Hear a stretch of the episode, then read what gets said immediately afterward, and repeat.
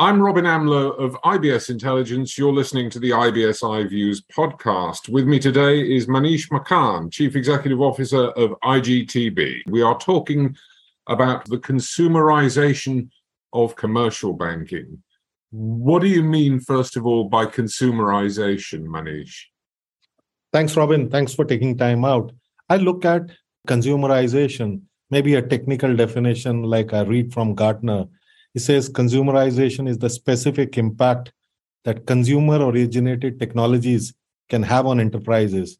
It's the interface with the consumer, what it changes for the enterprises. And we've seen that a lot in the retail world. How this is coming up in our day to day life in the commercial banking world. It's no more D plus one, D plus two is no more T plus one, T plus two is no more acceptable. It's all about real time here and now. And giving that as a backdrop, we look at how the six tenets of consumerization, which we see in retail bank, how they come and impact each one of us in the commercial banking area. The six tenets we look at from a consumerization is we've all seen hyper personalization as a key facet of consumerization. You get that experience, which is uber customized for you, how AI plays a role in it, how design influences you, and how trust in a site influences you of taking decisions in your favor. Examples I would want to say if you want to do any concert booking or a ticket booking for a sporting event, how you can visualize what you are seeing and you're able to see that what seats I'm going to get, how close or how far, how much more I'm willing to pay. You start trusting them versus buying just a ticket and not, not knowing what views you will get. Uh, we've seen that how action triggers help you like on any of our these days each one of us wear an apple watch or another smart watch and how it's consuming a lot of your health data and it advises you what to do. So how do you bring that action trigger insights into what you do? How immediacy comes into your environment. Uh, you go to like a booking.com it says four people just bought and uh, only two tickets left. When you see only two tickets left and then you see 10 people bought in the last 24 hours it tells you that it's a popular destination. And it says if you don't buy the prices will go up. The real time connected user journeys from just uh, touch points to how you bring real time in the full life cycle of it. Again an example on travel. How on an expedia you will go it will offer you airline tickets it will offer you hotel local transportation any trip advisories and now they've started integrating what weather conditions to expect when you go over there so, how do you integrate the full user journey of an individual, what they are consuming? And how do you create a friction free experience at scale? Any holiday sales or any sporting events on demand you want to subscribe, how your infrastructure scales up.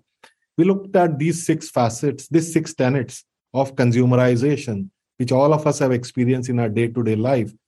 How do we deploy that into a commercial banking world?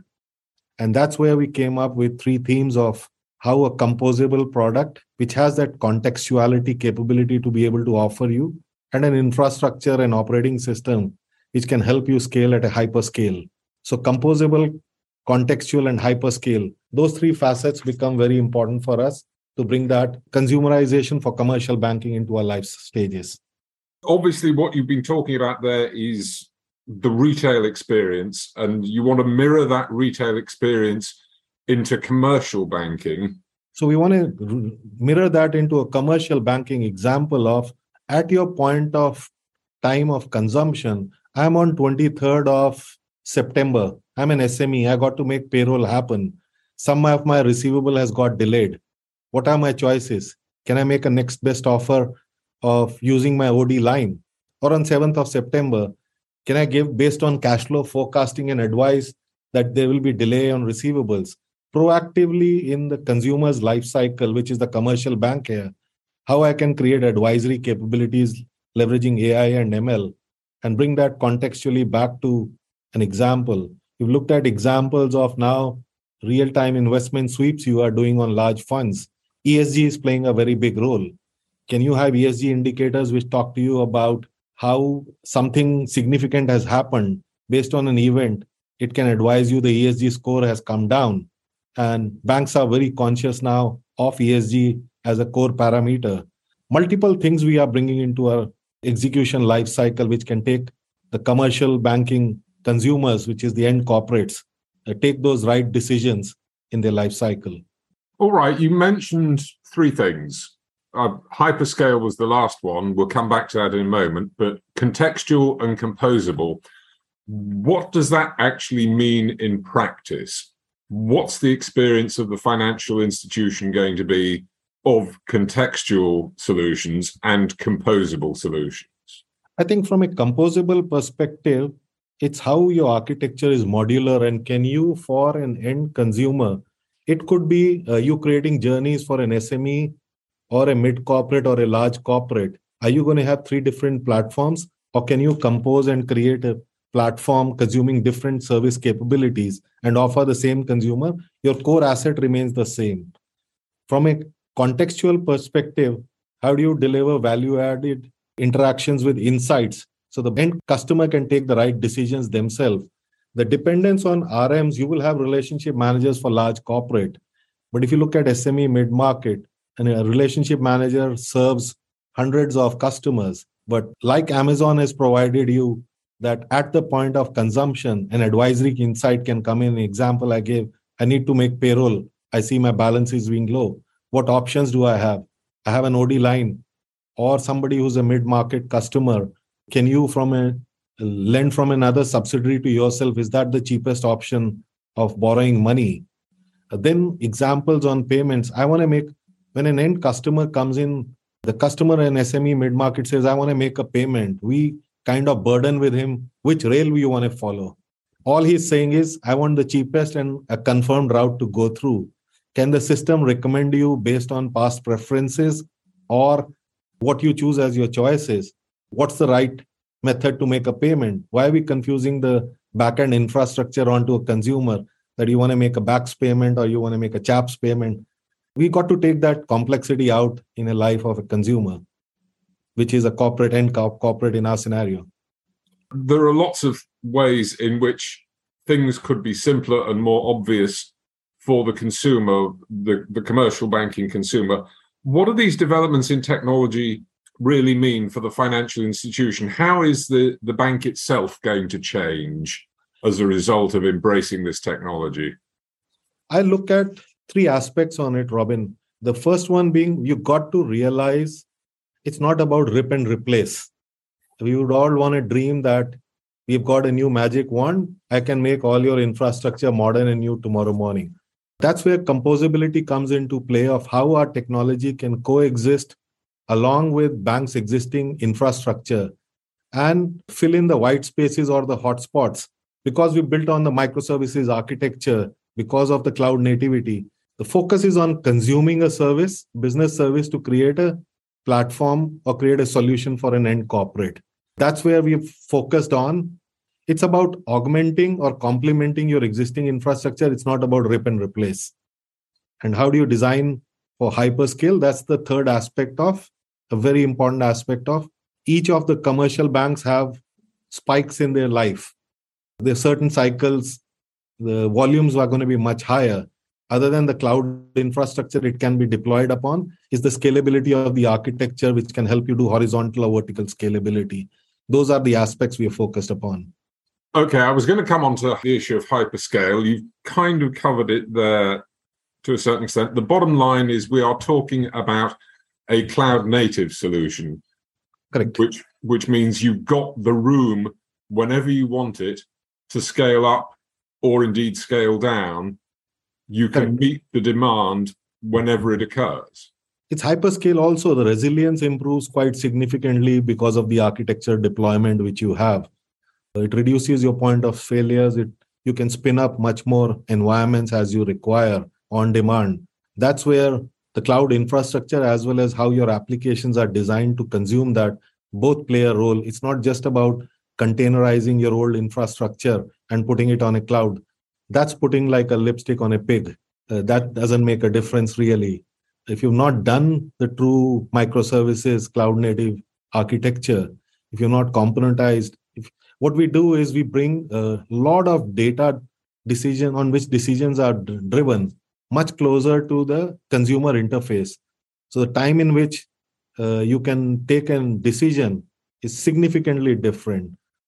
bottom line is commercial banking as it's experienced by the customers now are we simply catching up with changes that have already been made in the retail banking arena? I, I look at it from a two perspective. Uh, the first question i look at is consumerization a distraction for commercial bank or is it an opportunity for banks to become customer centric from a strategic how focused you are on your customer helps you define is it a distraction or is it an, a differentiation what you have uh, very recently looking with one of the large banks citibank i was listening to their presentation and they're saying what are the top four platform companies in the world? And they say we are a financial services platform. That shows the perspective change on how you are focused on a customer and how you create an experience where consumption of your platforms become much more realistic. An example is look at in the real world uber versus lyft. Uber charges more to the drivers and lyft charges less to the drivers as a commission. But if you go and poll up the taxi drivers what would they prefer? They would prefer to use uber because on a click of when this uh, drive completes you get credit into your account. Lyft settles it in a one week. So that's the real time contextuality, uh, which is more important because the taxi driver's got to fuel his car every day. He can't wait for a one week of cash flow. These are different examples in end life, consumer's life, how you bring real time and contextuality to make a difference. It sounds to me like banking is rediscovering the fact that it's a service industry. It is. I think there's a significant shift which is happening. All the large global banks to ensure their coverage, they can provide a seamless experience is very, very important. The platform economy has changed also that the service has to be much more real time here and now. And all we look at the global banks are doing that. The regional banks want to bat out. The local young banks in each of the market want to compete. What we are able to do now is the wallet spend of each of these banks would be different. So the technology has become much more economical from that perspective that it can be consumed by small banks as well as large banks. It's the experience which has changed. So we've focused also on Uh, TCO from that perspective. Yeah, finally, then, in terms of your position, the technology is going to continue to evolve. There is more to come. Yes. So you got to be at forefront of it. You got to be willing to disrupt sometimes what are your cash cows fortunately we are an organization which has been focused on r&d and innovation and being very customer focused we're not run by private equity companies which are saying i got to monetize the assets and i got to keep sweating it out. That gives us that agility in the marketplace. And we, we consistently look at disrupting our cash cows. We don't want a nokia moments in our life. Uh, we want to remain ahead on the curve. Uh, that's been the belief and that's how the organization has been built. From a pedigree, it's been 30 years of doing commercial banking through the Polaris heritage and then Intellect IGTB heritage now. But we've chosen the path, we let go of our Polaris heritage and chose this IP route uh, because this is where we believe the future is. And we put in our money behind our mouth, what we believe in, and whatever we sold, we put that money in uh, to make those right investments. Thank you very much, Manish Maakan, Chief Executive Officer of IGTB.